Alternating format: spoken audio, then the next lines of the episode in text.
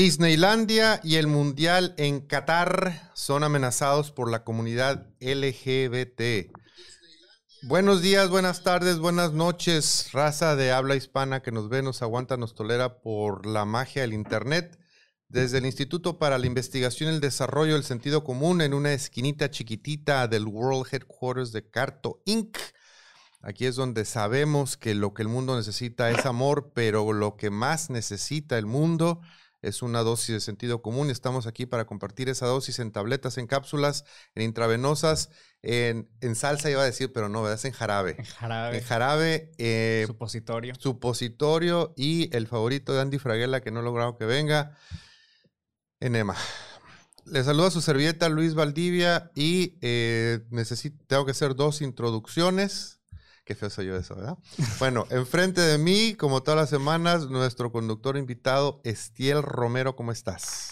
Muy buenos días. Pues aquí esperando, ansioso iniciar este nuevo programa, esta nueva transmisión. Y pues contento porque seguimos de manteles largos con invitado también esta semana. Y yo sigo en depresión porque no me aplauden. A mí no me aplauden. al conductor invitado le aplauden, al invitado le aplauden, pero al, al host nomás no lo, pena, no lo pelan. Y por primera vez en esta temporada de una dosis de sentido común, a través de la magia del online communications, internet, etcétera, etcétera, live streaming tenemos desde la hermana República de Coronado, que es una comunidad dentro del condado de San Diego, a Roberto Cornejo. ¿Cómo estás, Roberto? Muy bien, don Luis, muy bien. ¿Cómo están ustedes? Pues aquí, este, eh, aquí con el calorcito rico que hemos estado eh, experimentando en los últimos días. Eh, tú estás en uno de los paraísos más paradisiacos del mundo mundial. Yo nada ah, más. Me encantó tu español, paraíso, para ese. Muy bonito. ¿Viste? Este, ayer hizo un calor aquí en este paraíso inaceptable. Ah, inaceptable. ¿Y con qué te quejaste? ¿Con quién hay que quejarse, Roberto, cuando hace mucho calor? Ya puse mi queja, exactamente, ya puse mi queja. Este tipo de, el cambio climático no está siendo muy agradable aquí. Ah, entonces. Así es que le deberías, mira, como yo sé que tú eres uno de, uno de los, este, de los fans de Donald Trump, tú le deberías de mandar una carta a Donald Trump y decirle, ya ves, te dije, te dije que el calentamiento global. Eh, no, no, no cree nada, Donald, no cree nada porque no alcanza a entender más de tres palabras seguidas. Entonces, para darle una noticia se tarda uno muchísimo. Mira, si quieres tener una conversación con Roberto, nomás menciona a Trump y ahí, ahí, no, ahí, ahí, lo destapas. completamente. Roberto, muchas gracias por estar en el programa. Eh, Roberto y yo nos conocemos hace varios años. Este, ya se nos notan a los dos las canas y las arrugas, pero tenemos mucho tiempo de conocernos. Y en algún momento, este, pues por ahí conducimos un programa también, ahí le hacíamos, le, salíamos de, ¿cómo, cómo, se dice en español? No sé ni cómo se dice en inglés. Eh, cuando sustituíamos a Tatiana en el programa aquel de Radio Fórmula San Diego Hoy, ahí este... Sí, complementábamos la información. Complementaba la información. Y Roberto, bueno, pues eh, gracias por estar de nuevo aquí en el programa. Vamos a empezar. Eh, ya ves que nosotros aquí manejamos esto por secciones y es bien importante aclararle al público, a los dos, los dos millones de personas que nos ven alrededor del mundo, de lo que no vamos a hablar, porque tú sabes que eh, pues hay muchos temas que ves ABC, CBS, NBC, CNN y todo el mundo está hablando de lo mismo. Entonces a nosotros no nos gusta hablar de lo que los demás programas de televisión, de radio, de online, whatever, están manejando. Entonces es bien importante aclarar de lo que no vamos a hablar. Entonces no vamos a hablar de Will Smith, porque todo el mundo está hablando de Will Smith. Pero sí te, ya te enteraste de lo que pasó, ¿no? Lo, lo, que ha pasado en la última semana desde que tuvimos la última transmisión, el hombre renunció a la academia, Netflix y Sony cancelaron producciones, y acaban de anunciar ayer que la academia lo vetó por 10 años. Y yo bueno, ha, de estar, verdaderamente llorando, ¿eh? Se fue llorando todo el camino hasta depositar en el banco los 10 millones de dólares de la última película y los que vienen, porque esta publicidad también es, eh, como todas las publicidades, no hay publicidad mala. Y yo sé que estas son cosas que a ti personalmente te preocupan mucho y no te permiten dormir en la noche. Entonces. Lo que pero me interesa porque es de una profundidad impresionante lo de Will Smith.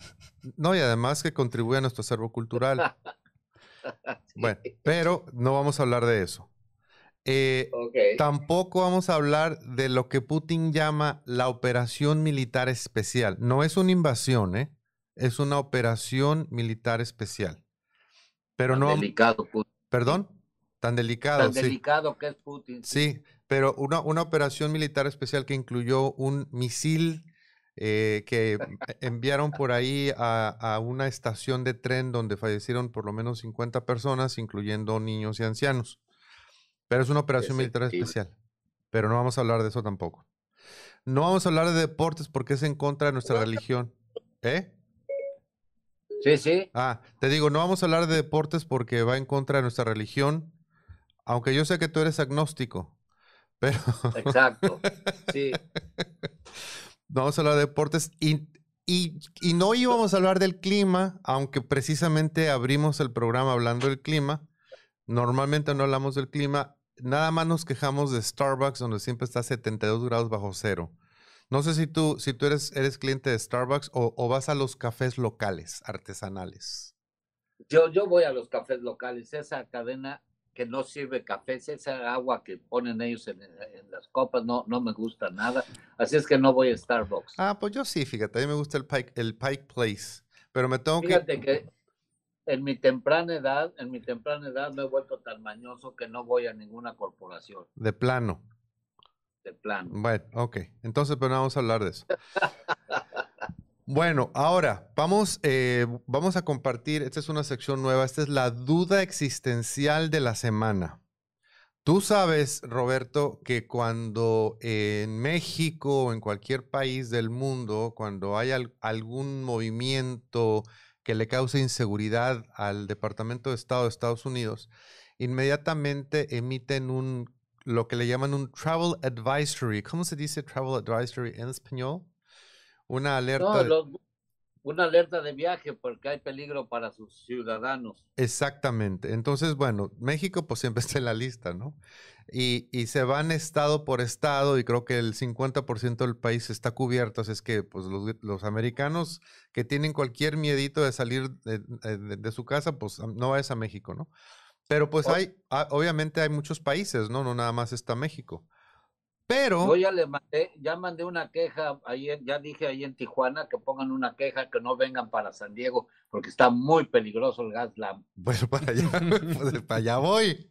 Para allá voy precisamente, porque Estados Unidos no es exactamente el país más seguro del mundo. Porque si no ando mal, por cápita es el país que, que, que tiene más, más armas. Uh -huh. más pistolas. La, la, gente puede traer pistolas. Entonces, en la madrugada del 3 de abril hubo otra balacera, seis muertos y 12 heridos. Esto fue en Sacramento, en plena luz de día. En, no es cierto, no es cierto. Fue, fue, fue, en, fue en la noche, eh, pero en una hora, en una, en un área turística donde la gente estaba ah. saliendo de bares, etcétera. Entonces me pregunto si la Secretaría de Relaciones Exteriores emitirá un travel advisory como lo hace el Departamento de Estado de Estados Unidos, y si tendríamos la responsabilidad de alertar a nuestros eh, viajeros mexicanos a dónde no ir, porque les pueden... Yo, yo siento que estás totalmente correcto, debemos avisarle a los viajeros mexicanos los lugares de peligro. Fíjate, hay un caso curioso, eh, el momento de más peligro en Estados Unidos es a la hora del cierre de los bares y restaurantes Uh -huh. porque se acostumbra que la gente se queda eh, un rato más afuera de los restaurantes y bares, discotecas o antros, como le quieras llamar, y es el momento más peligroso, es donde hay los, en primer lugar, la gente ya está eh, enloquecida por el alcohol y lo que se meta, y en segundo lugar, en ese momento están demasiada gente y hay pleitos, eso lo vemos aquí en, en San Diego muy seguido, yo tuve un un lugar por años en, en, el centro de San Diego y de una y media a dos y media de la mañana es el momento donde ocurren eh, el mayor número de accidentes. Hay que recordar que, que todos los americanos son cowboys en, en, en el alma. Sí. Ellos tienen que tener un arma porque por, no sé por qué, porque eh, para defenderse. normalmente acaban hiriéndose ellos mismos, pero eh, eh, son cowboys y ya cuando tienen muchos, muchos alcoholes encima a esa hora, los pleitos y las golpizas son impresionantes. Bueno, pues un llamado a la Secretaría de Relaciones Exteriores de, la República Mexicana para que emita travel advisories y nos proteja de esos lugares tan peligrosos fuera de nuestro país. Eh, nueva sección para esta semana. No sé si tengas por ahí, este, Roberto, acceso a las, a las imágenes, pero esta sección se llama Marketing es mi pasión. Son esas, eh, esos ejemplos que hemos visto por ahí eh, en redes sociales, bueno, no en redes sociales, todos los días, en las tienditas de la esquina, en los junks, etcétera, de, de este, estrategias muy interesantes que usa la gente para promover sus servicios y sus productos. Este se llama Vente por tus misiles. No tengo el monitor enfrente de mí, entonces me, ven, torciendo la cara. Este, sí, vente por tus misiles. Entonces estamos usando este acá en esta, en esta campaña una imagen de Putin para vender eh, tres caguamas. Vente por tus misiles. Nice. Después tenemos, bueno, en Argentina, ¿cómo le dicen a la gente? Hazte la vasectomía.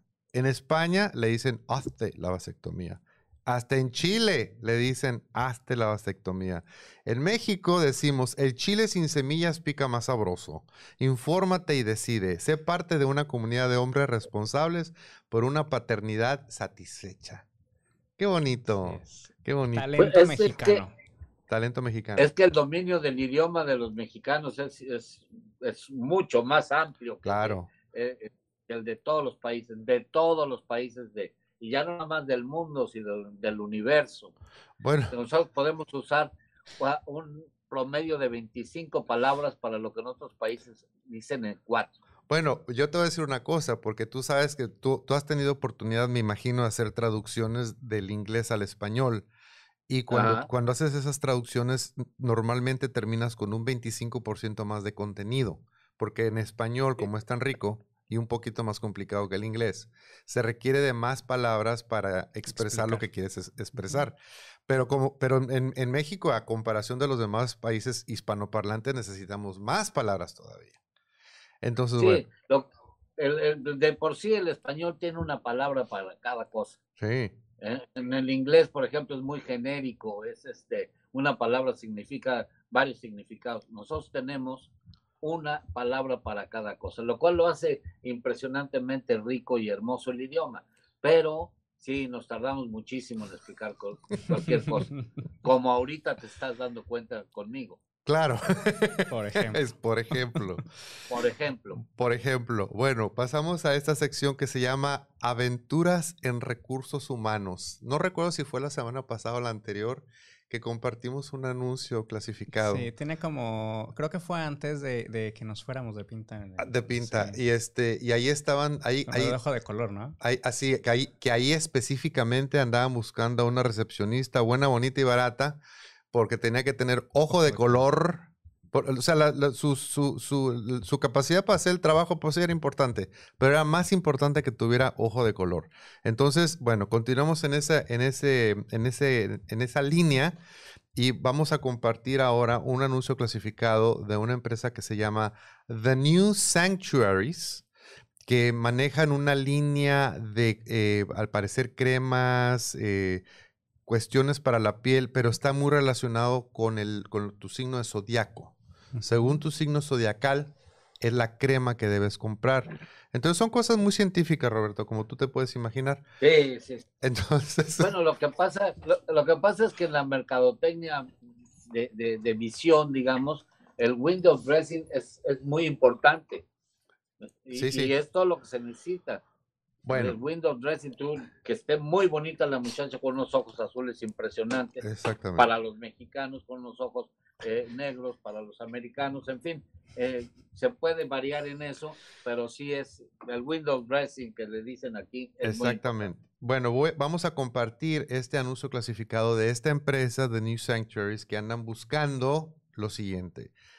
Bueno, ahí te va, para empezar diseña, no sé cómo pronunciar esto, diseñador, o sea, no, por no decir diseñador o diseñadora, Porque, es lenguaje inclusivo. Porque el lenguaje inclusivo es diseñador.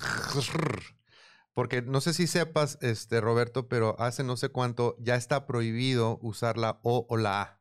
Ahora tienes que usar una X.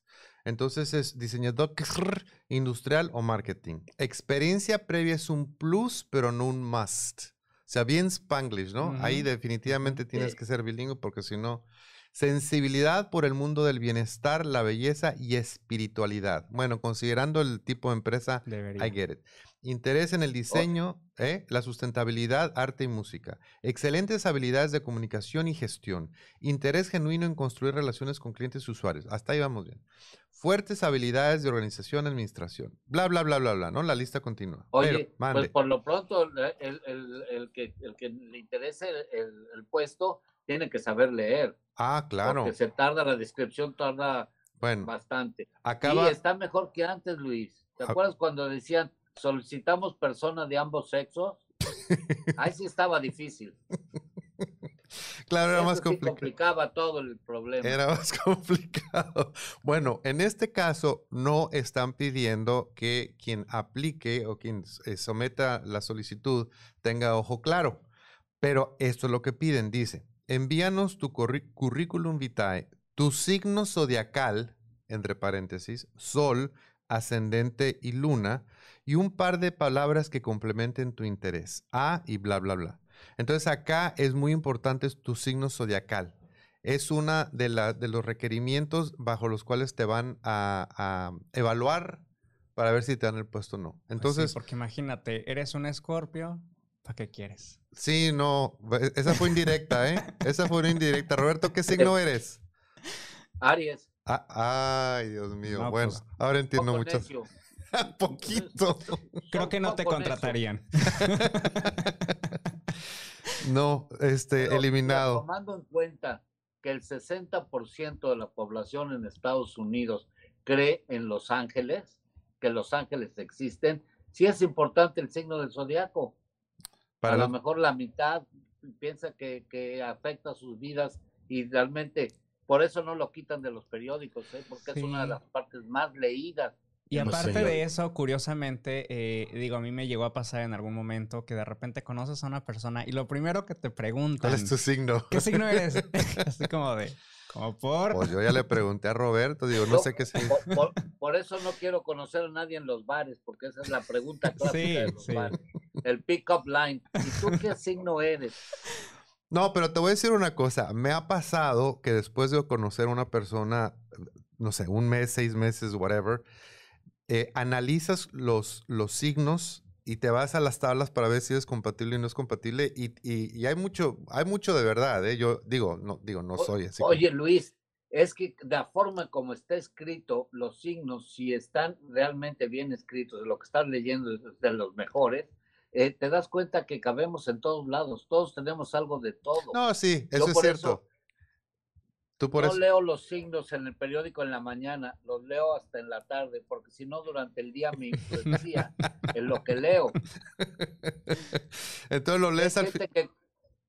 Lo leo en la tarde a ver si fue cierto lo que ya me pasó.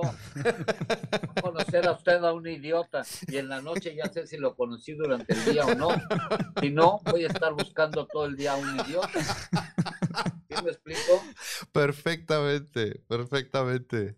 Bueno, continuamos con las secciones. lo encuentro, ¿eh? Lo ¿Eh? encuentro, si le busco. Sí, no, sí, sí, claro. Bueno, mira, por, por ahorita que hablaste de, de conocer un idiota, yo conozco idiotas todos los días. Yo tengo un... Y no lo he hecho, no sé por qué se me olvida subirlo. ¿Esto sigue siendo sarcasmo o...? no, lo que pasa... No, los, los idiotas los conozco cuando voy manejando, cuando ah, me rodean. Me rodean. ¿Por, qué este siempre da, ¿Por qué siempre da el idiota en el otro coche? no, el punto, no, lo que pasa, a lo que me refiero es que tengo, yo tengo, tengo una filosofía. Mi filosofía es que ah. no, bueno, tengo varias filosofías, pero una de ellas es que no existen los accidentes automovilísticos. Lo único que existe son idiotas detrás del, del volante.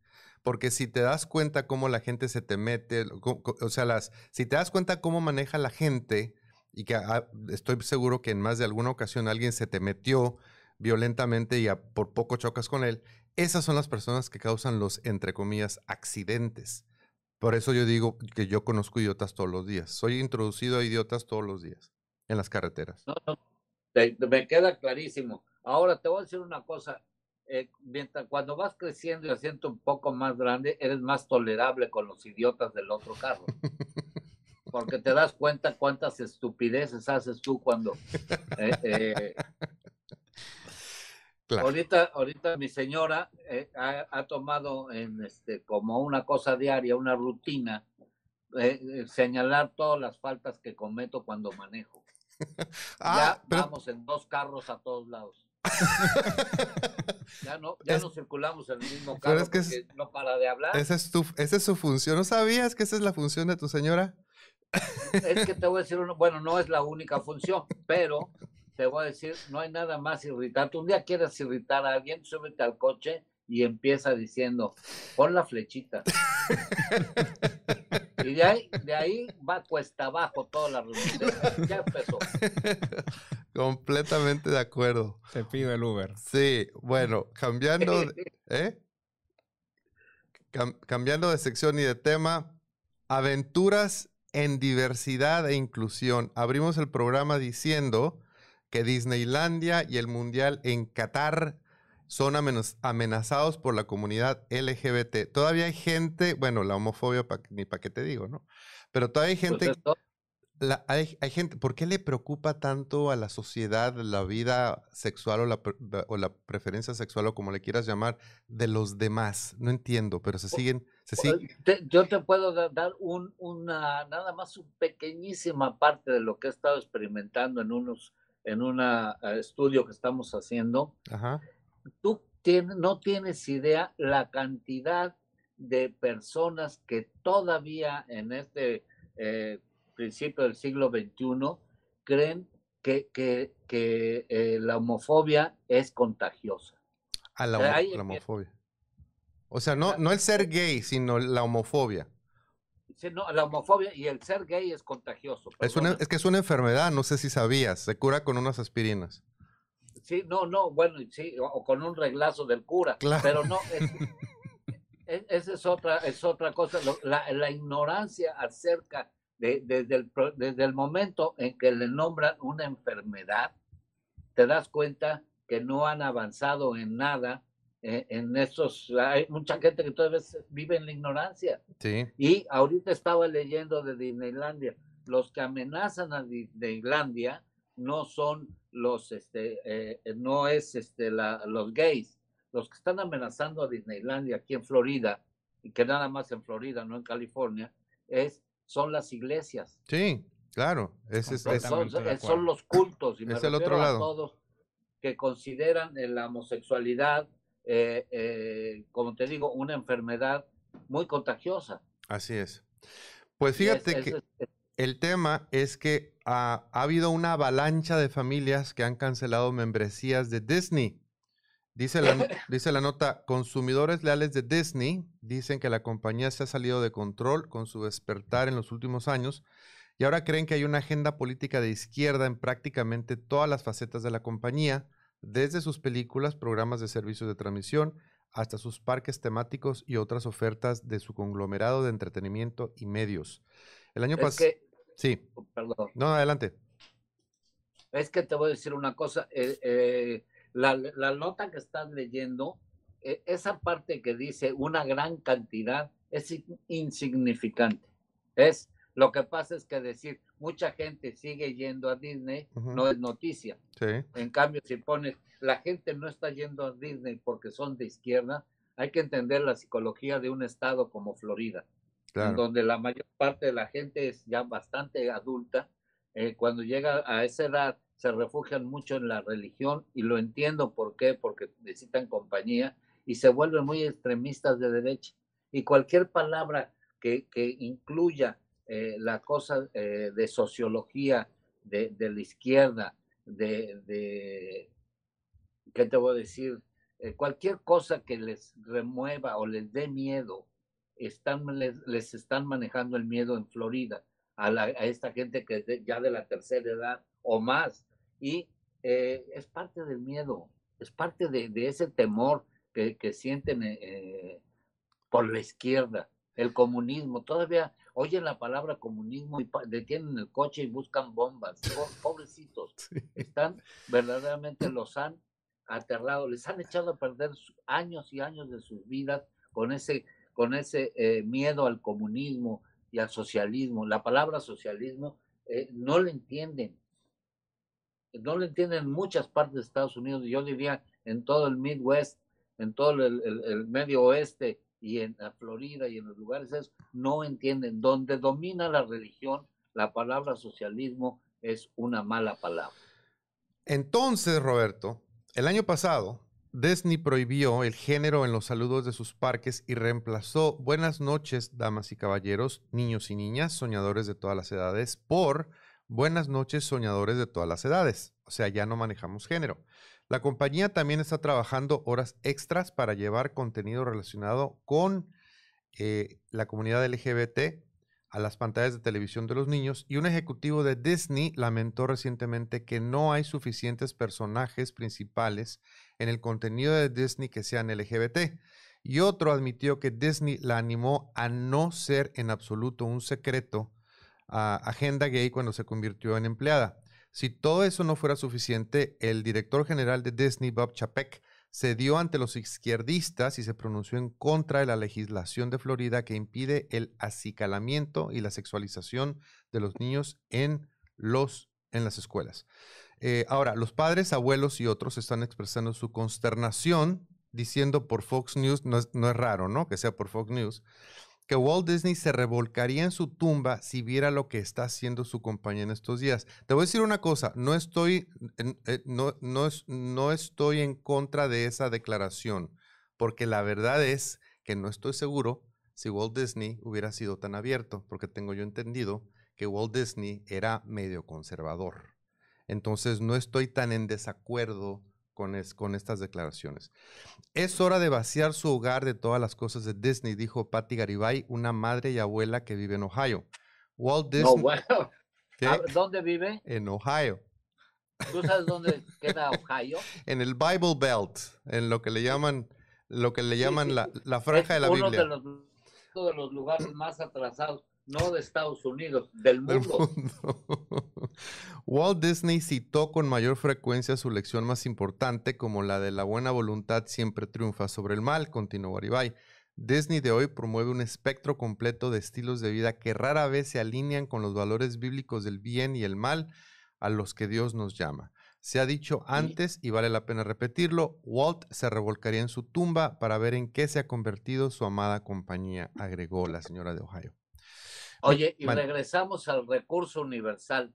Lo dice la Biblia. Ah, sí, sí. La Biblia no dice nada, la Biblia no habla. Mira, si lo dice, mira, Roberto, es que es importante acordarnos, si lo dice la Biblia o está en el Internet, ha de ser cierto y tenemos que apegarnos fehacientemente, ¿no? Bueno. Oye, estaba yo leyendo un poema que, eh, bueno, no es un poema realmente, pero escribí una carta hace rato eh, ya hace un tiempo en que decía yo que, eh, que hablando, porque había yo hablado con Dios y Dios me había dicho que, que, él no estaba en el negocio de las editoriales, así es que él nunca había escrito ningún libro. ni en el negocio de, ni en el negocio de real estate, porque él no necesitaba iglesias. Sí, no, pero, pero no lo, acuérdate, Roberto, que no lo escribió él, es su palabra. Entonces él habló a través de varios profetas. tú sabes que se escribió 400 años después de que él murió, así que no, físicamente no pudo él haber comunicado tales ideas. De que, de que Había 16 escritores. ¿De que murió quién? ¿Este Dios o Jesucristo? Jesús. Ah, ok. Jesús. son dos cosas distintas. Sí, sí, sí, sí, sí. Son 400 años después, hubo 16 evangelistas, de los cuales 12 fueron borrados sumariamente por alguno de los cientos de papas que ha habido. Total, es un bellísimo libro, muy mal entendido y muy mal citado. Claro. Bueno, y lo usamos cuando nos eh, conviene. lo usamos, abrimos la página que, nos conviene. Como nos conviene, en el momento que nos conviene. Bueno, para, y para cerrar esta, esta nota, la ironía irónica, este, continuando con mi excelente español, Roberto, la ironía irónica de esta nota es que hace, no sé, hace unos, no sé, qué sé yo, 20 años, una cosa por el estilo, se inició un evento muy interesante en Disneylandia que le nombraron The Unofficial Gay Day at Disneyland, el, el día extraoficial gay en Disneylandia, donde un grupo de gente X se empezaron a reunir en un cierto día, se ponían su camiseta roja para identificarse como parte de este grupo LGBT que visitaba Disneylandia cada año. Entonces fue un, em, un desafío interesante para Disneylandia porque aunque se hacían como de la vista gorda, porque en aquel entonces todavía no estaban tan públicos en su apoyo a la comunidad LGBT, entonces lo permitían, pero no lo, no lo consideraban obviamente un evento oficial. Y el evento fue creciendo, fue creciendo, fue creciendo hasta que bueno, ya, ya, nos damos cuenta, Disney ya empieza o ya abrió, ya abrió la mente, ya abrió las puertas. inclusive ya puedes ir a, Disney y bueno, tenemos por ahí una imagen de, de, de, Mickey Mouse con los colores, los colores de la comunidad LGBT, la comunidad trans. Puedes comprar ya ciertos, ciertas cositas en Disneylandia con, con la bandera arcoíris. Entonces, la, la, ironía es que eh, de, de, haber sido una compañía que se hacía de la vista gorda, ahora de, plano lo está, lo, lo, está, eh, ¿cómo se dice? Embracing en español. Lo eh, está, lo no, simplemente lo, lo, que está es aceptando. Aceptando. Es, es, es una cosa que no hay que promover y que no hay que hablar mal de ella ni bien. Simplemente aceptar una realidad de la vida. Pero no es una cosa que... ya, ya en este momento no se puede eh, negar lo que existe. Existe y ya no es por, para nosotros para juzgar. Así es. Y Disneylandia lo ha hecho muy bien. Por cierto, hay una polémica. ¿Está Mickey casado con Mimi o viven incestuosamente? Ah, no son novios nada más, no viven, no, porque acuérdate que Mickey tiene su casa. Yo, yo fui a Disneylandia y Mickey tiene su casa y Minnie tiene su casa. Son novios nada más, Roberto, ¿qué te pasa? O sea, no, no, no. Pero ¿por qué incestuosos? No son hermanos. Eso no lo sabemos. No, no, no, sí, ahí te va, ahí te va. Porque no sé si te acuerdas que tienen sobrinos. Mini y Bueno, así, yo también tengo sobrinas, cuando estaba yo casado tenía sobrinas. No, espérame, pero no, pero déjame, es, que es que hay una razón, es que hay una razón. Esto me lo enseñaron en, en, en, en, en la en, clase de, No, en la Ibero, of all places. Ah, oh, en, en, ese lugar. Escúchame, escúchame, escúchame, mira, Mickey y Minnie se supone que son novios, no viven juntos y tienen sobrinos, no tienen hijos, precisamente para que no haya la suposición de que Minnie y Mickey tienen relaciones sexuales. Lo mismo pasa con Donald Duck y Daisy, también tienen sobrinos, precisamente para que no haya esa implicación de que hay una relación extramarital entre los ratoncitos o entre los patitos. Entonces, ok. Hijo, me acabas de quitar un peso de encima, de veras. Sí, no, yo sí pensé que vivían, yo sí pensé que vivían en pecado. No, no, no, no, no, ni, no, ni, ni los ratoncitos ni los, los patitos viven en pecado, Roberto. oye, entonces ese famoso restaurante en San Diego, muy familiar, porque todo el mundo va con sus sobrinas, no hay ningún problema. A ver, ¿cuál te refieres? ¿El Hooters? Ay, Dios mío. Digo, no porque yo he ido a esos lugares, digo, me lo han platicado. Bueno, sí, sí, sí. Continuando. No, pero sí, está lo de, lo de Disneylandia, fíjate que aunque parezca broma y una cosa sin sentido o no importante, es muy importante porque revela el grado de, de, división que existe en Estados Unidos ahorita eh, entre la derecha y la izquierda, mal llamada izquierda o derecha, entre la división entre religión o no religión. Sí. Vamos a poner a, vamos a poner a Dios de lado, no tiene nada que ver con esto que estoy hablando. Estoy hablando de religión, que es una cosa hecha por el hombre, y la, la, otra, la, otra sección que no cree en la religión eh, del hombre. Creer o no en Dios es muy personal. Yo por mi parte creo en un Dios, pero no en el de la religión organizada por el hombre. Entonces, esa división que existe ahorita en Estados Unidos nos está verdaderamente acabando como nación. ¿eh? Creo yo que esa división va más allá de Estados Unidos nada más, eh, Roberto, y creo que este, se expresa en todo el mundo y es precisamente la nota que tenemos acá, que continuamos dentro de esta sección de aventuras en diversidad e inclusión, pero estamos hablando de Qatar 2022 en el Mundial, donde ahora nos están diciendo, nos están alertando em, que las banderas LGBT serán decomisadas, nos están advirtiendo las autoridades, eh, por precaución. Eso es para proteger a la comunidad sí, y el que lo crea eso, para... tengo un puente aquí en San Diego bastante barato que les puedo vender. ¿eh? ¿Es azul de pura casualidad? ¿El puente? Sí. Me interesa. Sí, está usadón, ya está usadón, pero, pero está en buenas condiciones. Desde que se dio a conocer que Qatar se convertiría en la sede del Mundial 2022, la FIFA ha recibido múltiples críticas. Una de ellas es por haber asignado el torneo a un país intolerante con las personas homosexuales y que no acepta a la comunidad LGBT. A pesar de ello. Y, mm. y, esa, perdóname Luis, la parte de los homosexuales nada más, nada más es una, una de las muchas razones por las que nunca se debió haber aceptado Qatar.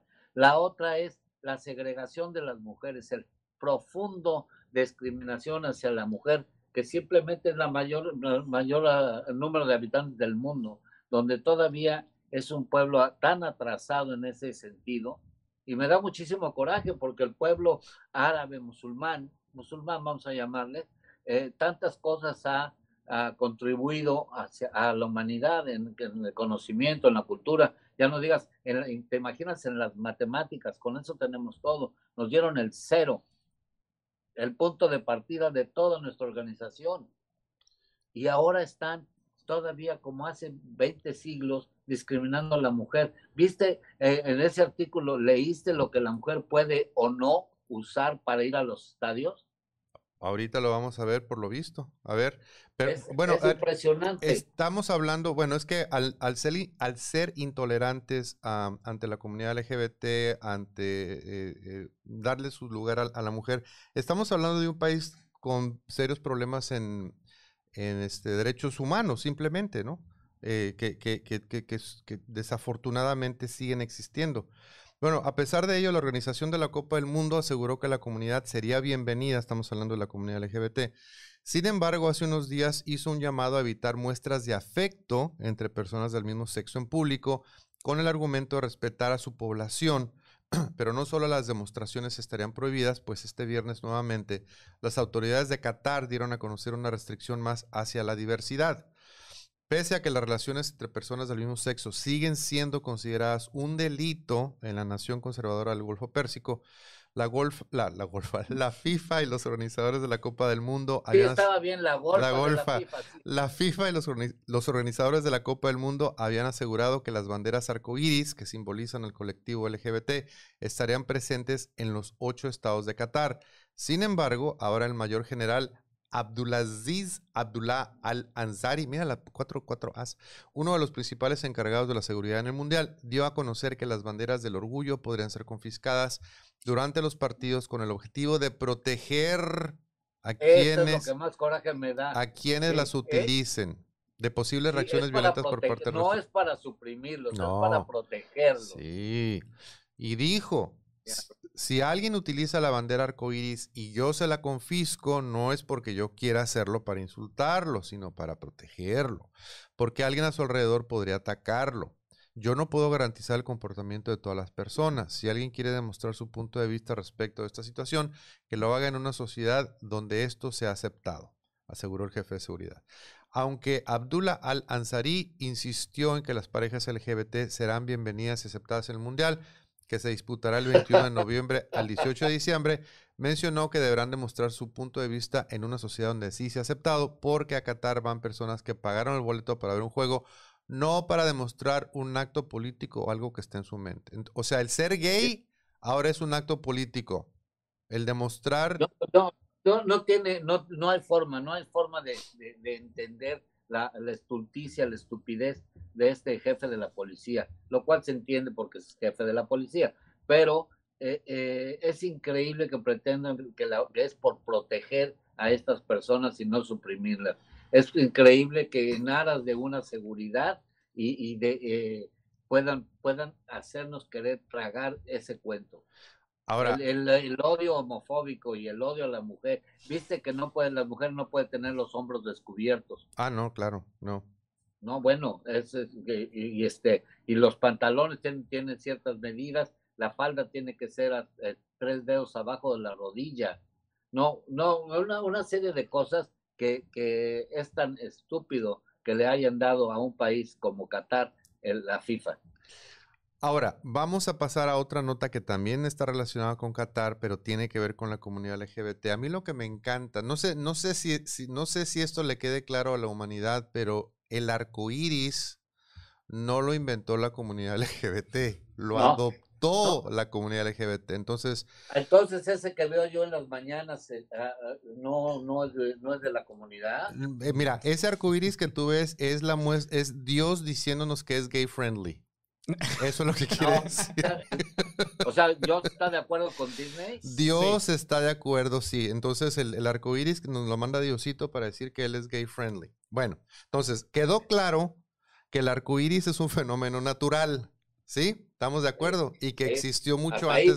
Vamos bien. Y que existió desde mucho antes que existiera la bandera del arco iris que la comunidad gay adoptó como su símbolo. ¿Vamos bien? Ok. Bueno. en Qatar decomisan juguetes con colores de la bandera LGBT. O sea, decomisan juguetes que tienen los colores del arco iris. Porque automáticamente asumen que estamos queriendo comunicar el apoyo a la comunidad gay. O sea que ya, o sea, cuando ves un arco iris y eres homofóbico, automáticamente estás, te estás, te estás, te atacas. O sea, te estás viendo atacado por, esa manifestación. Cabe mencionar que esta no es la primera acción que se toma en contra de la comunidad para el Mundial 2022, pues a finales del 2021, el Ministerio de Comercio e Industria de Qatar anunció que no se permitirá la venta de juguetes que hagan alusión a los colores de la bandera, esto según la dependencia, porque los niños juegan con esos productos que traen, consignan, que, que traen consignas que violan los valores, tradiciones y costumbres islámicas. te digo que son contagiosos.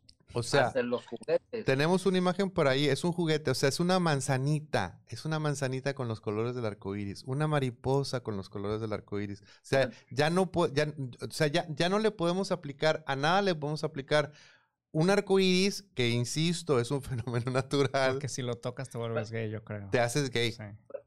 Es que todo viene del temor al contagio que, que, la gente, te digo, si, si todavía en mi tiempo en México estudiando en un colegio eh, católico, todavía me arrepiento de eso, pero... Este, Sobreviviste. Eh, sí, como pude, caray. Eh, me curaban, uno de, había un seminario que llevaban a los niños de la Ciudad de México a un convento, como le llamen ellos, en Cuernavaca, a curarlos. Sí. Con una crueldad. Había había una, una de las curas era con toques eléctricos. Ay, Dios mío, mi vida. Sí, sí, sí. No, y se sigue dando. Y las, barbaridades, las barbaridades de, de, de, en este caso, de, de los hermanos de este colegio fueron impresionantes. Una cosa espantosa. Ojalá se pudran todos.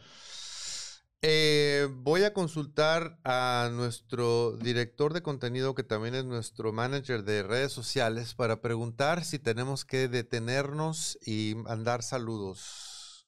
Ah, pues mira, tenemos saluditos de Aquetzal y Calderón, que como cada semana está bien al pendiente de nosotros. Este, Juan López, de acá de Tijuana, eh, nos pone saludos. Estiel, buenos comentarios. Entonces, hasta ahorita solamente tenemos esos comentarios. Saluditos. Bueno, muchas gracias por estarnos eh, viendo y si no nos están viendo en vivo, gracias también por vernos o escucharnos en grabado.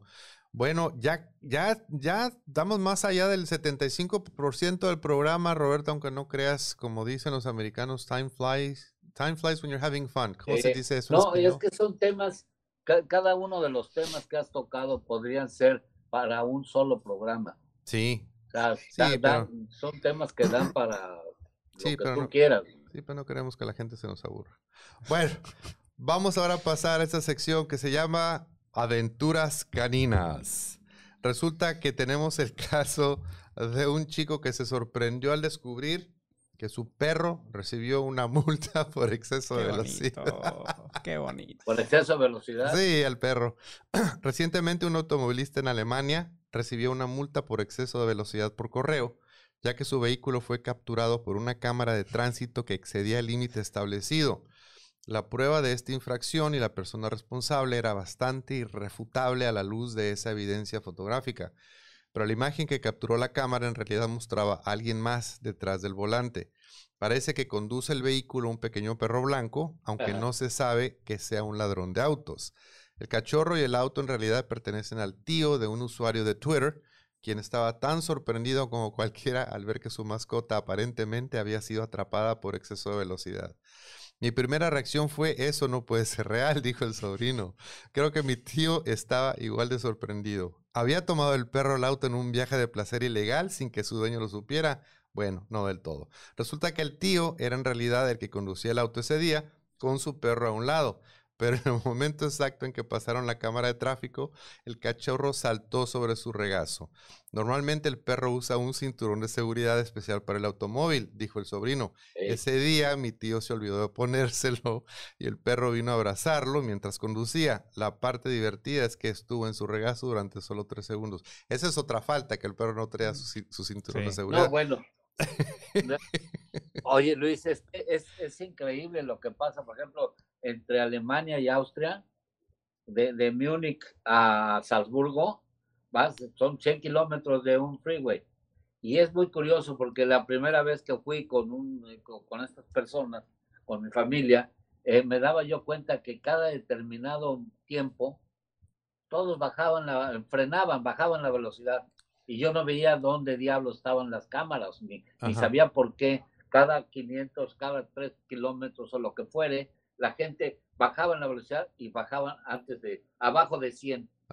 Y después subían a 130, 140, como van todos, y otra vez todos al mismo tiempo, pum, la bajaban. Y es que hay unas cámaras que son verdaderamente impresionantes de, de, de detallistas de la fotografía que saca la cámara eh, en las carreteras. Entonces es un fenómeno muy especial y viven aterrados porque las multas son altísimas. Wow.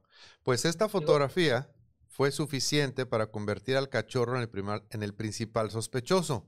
Aunque el tío probablemente podría haber impugnado con éxito la multa porque obviamente no sale en la foto, argumentando la falta de pruebas de que él era el perpetrador. Siguió adelante y manejó la multa él mismo de todos modos. Él lo pagó, dijo el sobrino, pero no puedo decirles lo que pensaron las autoridades.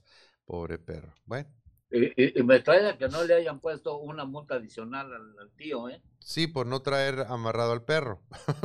Sí.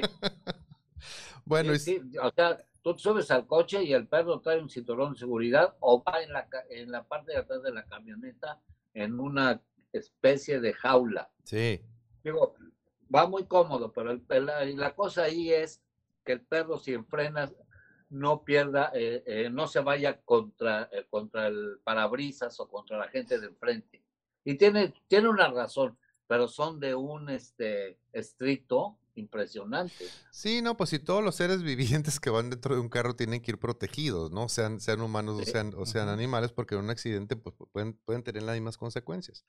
Y continuando esta sección de aventuras caninas, me, encantó este. Me, No sabía, no sabía si poner esta nota en vive y deja vivir, en eh, doctor, perdimos al paciente. O sea, lo puedo poner en tantas partes, pero dije, no, no, no juzguemos y simplemente compartamos lo bonito de esta nota. Eh, es una familia que se se convirtió en blanco de críticas por, entre comillas, despilfarrar celebrando el cumpleaños de su perrito. Una familia ha sido duramente señalada en las redes, por supuesto en las redes, porque pues, esto no sucede en, ABC ni en 24 horas. Todavía existe 24 horas, ya no, ¿verdad? Ya no. se llama 24 horas. Una familia ha sido... Por poco te vas a Eco.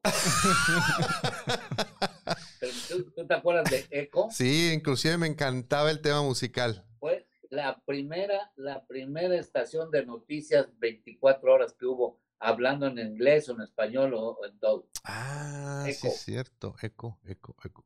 Eh, ah, mucho antes de que existiera CNN o MSNBC, Eco empezó y no pegó, no, no tuvo eh, éxito económico. Ajá. Y ahora, ya, y, ahora, España. y ahora hay canales de noticias de 24 horas por todo el mundo. Por todo el mundo. Una familia ha sido duramente señalada en las redes por despilfarrar el dinero en la celebración del cumpleaños de su amado perrito. Los comentarios y las críticas tras difundirse las imágenes parecen no terminar.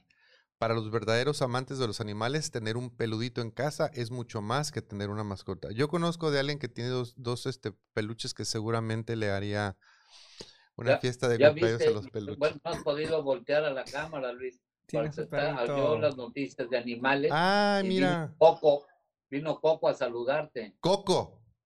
Coco se llama. Coco. La cursilería es, va, va, junto con los perritos. Y, me imagino que, eh, que, el nombre de Coco no es por, por, la fruta, sino por una película de Disney, me imagino, quiero pensar, ¿o no? Porque. Eh, eh, cuando, cuando la adopté venía con el nombre de Coco Chanel. Ah, qué elegante. Pero como se ha hecho viejita y ya perdió color, ahora es Coco Latte. no, y viviendo Coronado, pues está muy ad hoc, ¿no? Coco Chanel. No, bueno, pues está toda su familia aquí de ella. Pues como lo está comprobando Roberto, hay quienes tratan, hay, hay, quienes tratan a su perro como un miembro de la familia y dentro de sus posibilidades tratan de complacer a quien hace de lo normal algo extraordinario. Sin embargo, al parecer, aunque tengamos las mejores intenciones, siempre estarán los que no estén de acuerdo con nuestras acciones y cuestionen el trato amoroso que le damos a nuestros perritos. Siempre hay motivos para celebrar y más si se trata de la vida de un perrito. Recientemente una familia decidió celebrar el primer añito de vida de su amada bola de pelos llamada Justin. desde que llegó a la familia, solo los ha amado y ha recibido el doble de amor del que puede ofrecerles. Una prueba de ello fue la celebración que le hicieron en su cumpleaños, con coloridos globos, carteles, una hermosa tarta y varios aperitivos. Justin celebró junto a los seres que ama, que más ama su primer añito de vida. Eh, Justin tuvo su propio retrato y gorrito cumpleañero. La dueña del perrito, Jocelyn Ávila, compartió a través del grupo Huellitas de Amor algunas fotografías y un video donde si bien a simple vista parecía la fiesta de un niño, fue creada exclusivamente para Justin.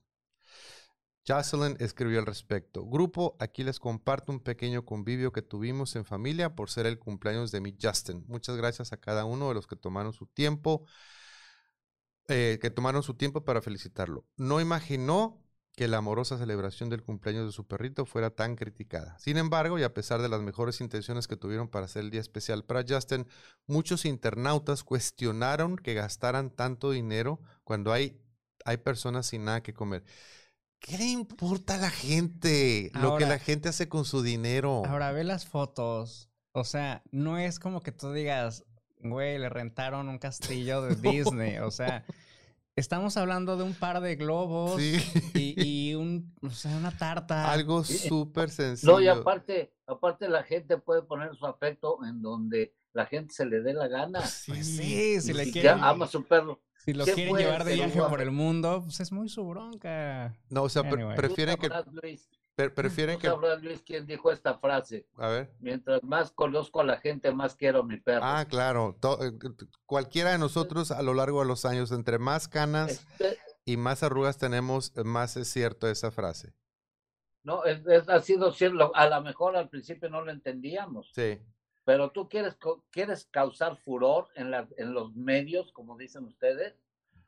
Saca a alguien maltratando a un perro.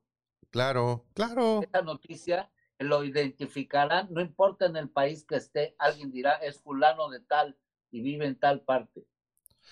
Entonces, ¿Por qué? Porque es natural del ser humano querer algo y algo que te da amor tienes que quererlo. Claro.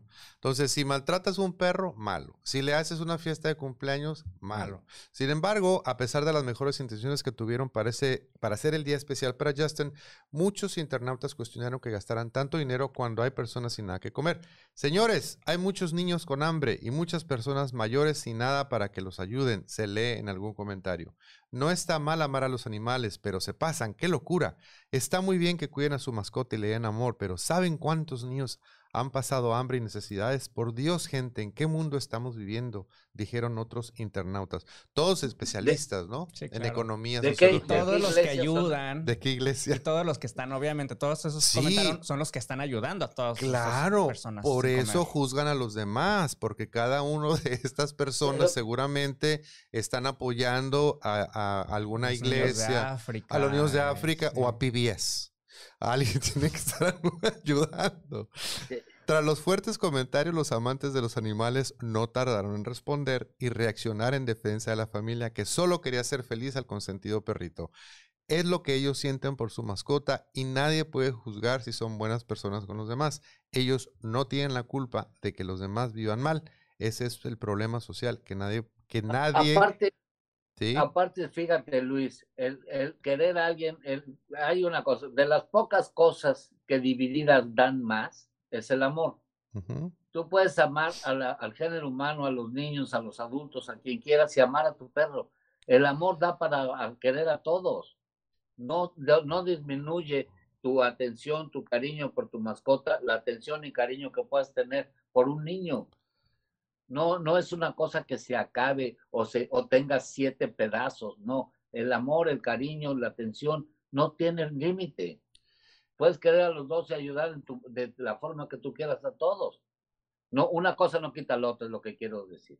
Concluyó el comentario, ellos no tienen la culpa de que los demás vivan mal. Ese es el problema social que nadie puede ver feliz a nadie.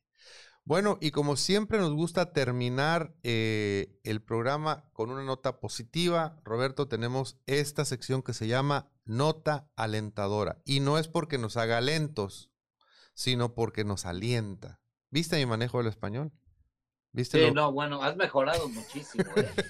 Cuando yo te conocí no hubieras podido decir esa frase. No, Qué bien. para nada. Entonces, esta sección de la nota alentadora está a cargo de Estiel. Estiel, take it away.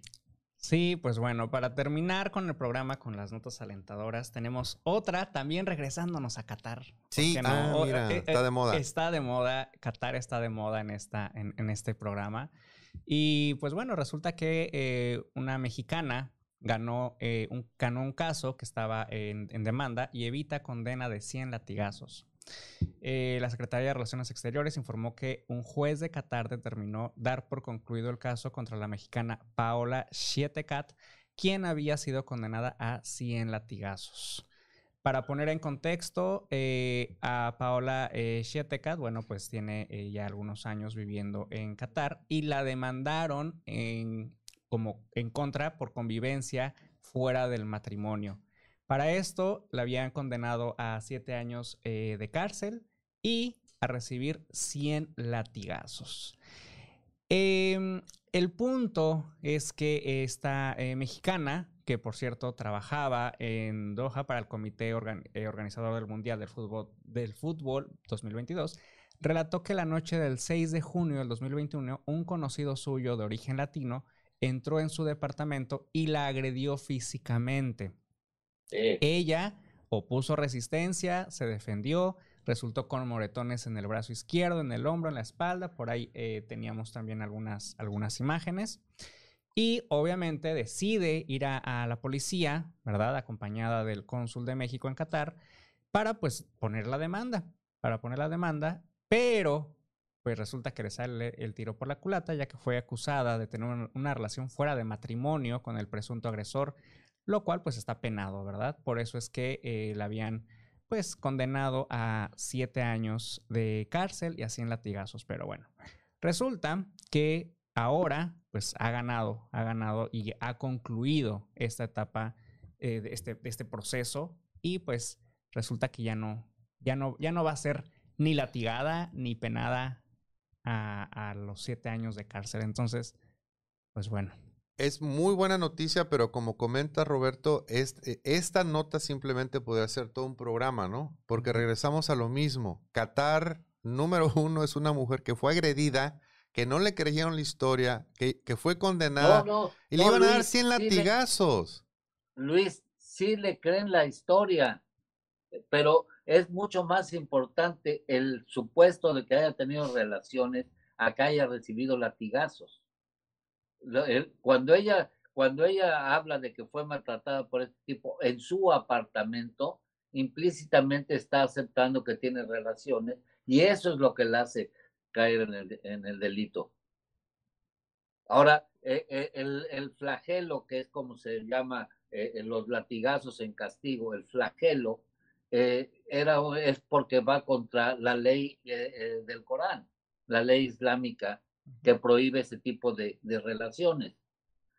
eh, por unas tonterías de un tipo que va y, y, ah, agrede a una mujer y la mujer se queja con el policía, estamos yéndonos ya hasta el fondo del problema que es que una, como una mujer tuvo esa, un hombre tuvo la oportunidad de estar solo con una mujer en el apartamento de ella. ¿Quién le abrió la puerta? Claro. El simple hecho de abrirle la puerta la hace culpable. Esa es la aberración de ese tipo de, de, de discriminaciones contra la mujer. Lo que platicábamos hace rato. Y, y, y, otra cosa, o sea, en el siglo XXI, como dices tú, y en el año 2022, que todavía haya países donde la condena sean 100 latigazos. Y cárcel, o sea, hay siete años de cárcel. Y siete años de cárcel.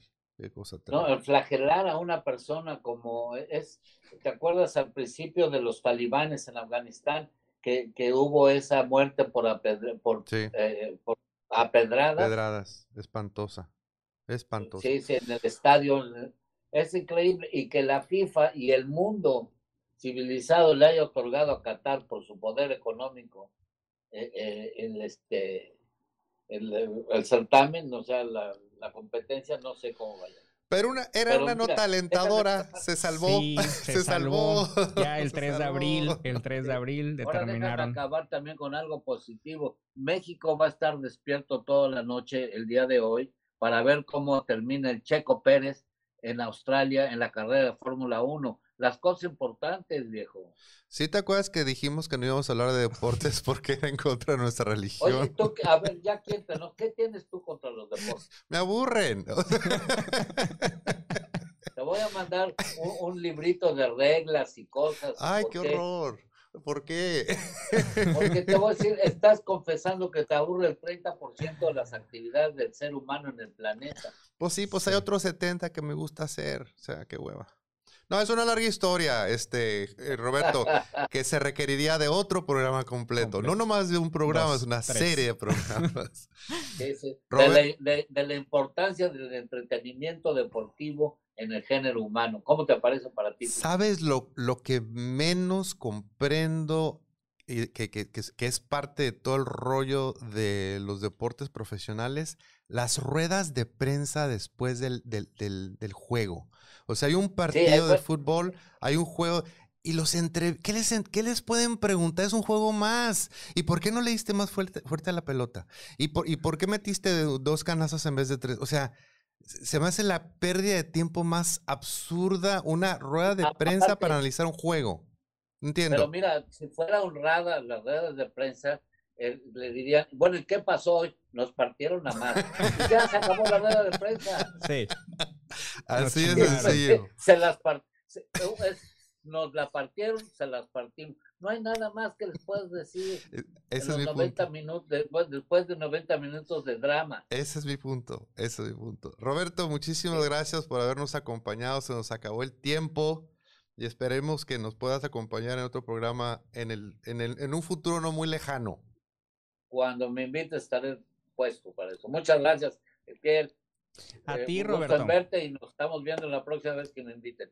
Hoy con mejores, voy a tratar de ir a la bellísima eh, eh, Tijuana para que no tengamos problemas electrónicos. De comunicación. No, pero nos salió bien, nos salió bien. y antes de retirarnos, Estiel, tú tienes unas palabras para nuestro público. Sí, pues obviamente, eh, como cada semana, invitarlos a que nos sigan en las redes sociales. Recuerden que estamos en Facebook, una dosis de sentido común, en YouTube, nos encuentran en el canal, en el canal de Luis Valdivia y en Spotify, que también está, pues bueno, el, el podcast para que lo vayan escuchando cuando más tengan ganas y cuando quieran entretenerse y distraerse del tráfico y de todo lo que pasa. Gracias, Estiel. Gracias de nuevo, Roberto. Bueno, y a todas las personas que nos dieron el favor de su atención. Nos vamos, nos vemos. Eh, y les recordamos que lo que el mundo necesita es una dosis de sentido común. See you next week.